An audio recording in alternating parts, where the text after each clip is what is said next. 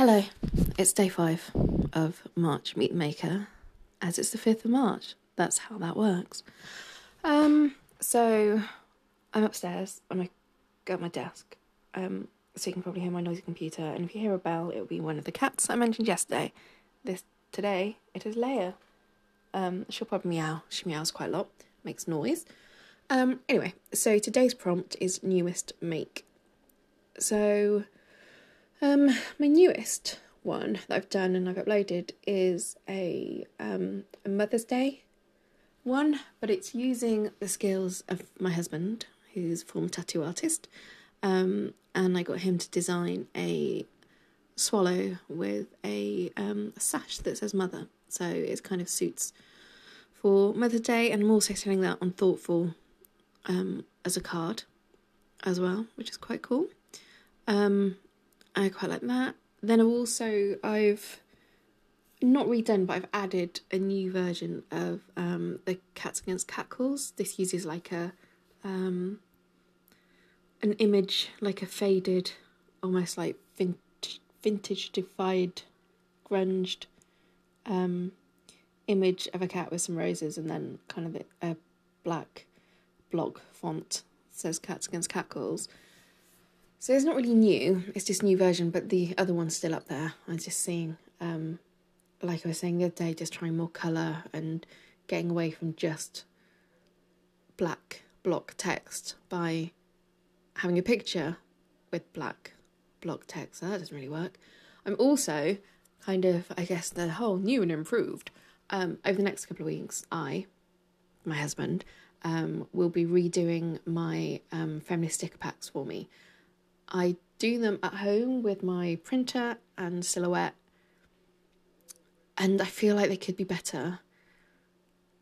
And they are a bit of a ball ache to do because the printer can be a, dip- a bit temperamental in terms of smearing ink everywhere.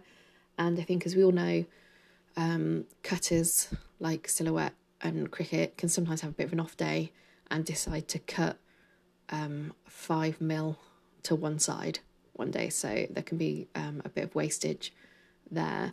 And I just think, in terms of time, especially because I have a full time job and other stuff going on, it's not an efficient use of my time. And also, I think by getting them printed elsewhere, it means that I can give a better quality product because at the moment, the ones I sell, they're not waterproof. Um, and so it kind of limits where you can use them. Whereas um, I'm going to get some vinyl glossy ones done, which means they can be used outside or on water bottles, things like that. They'll still be the same, I think, they'll still be the same designs, but just as in the same message, but um, designed differently. So they're not going to be the same designs, they're going to be the same messages, but designed slightly different. So Priest, my husband, is going to be um, hopefully working on that for me. Um, oh, I need to stop saying um after the weekend. So they're not new, but they're improved, changed. And I'm doing the two packs that I do. Um, so I sell them individually or as a like double pack. And so I'll be doing both new versions of both I'm just getting getting 50 of each, I think it is, I've ordered. So I've got two weeks to send the artwork to the company. So hopefully by the end of the month, I should have some new stickers. So yeah, I'm only getting 50 of each. So if you buy them individually or a double pack, they might not last or they will. It depends. I do sell quite a few of them, but I think I might sell more if they're better and I wish I sold more because I do really like them. I like the messages, but the designs are very, very simple, black and red as well. They are. Oh, that's Discord on my computer.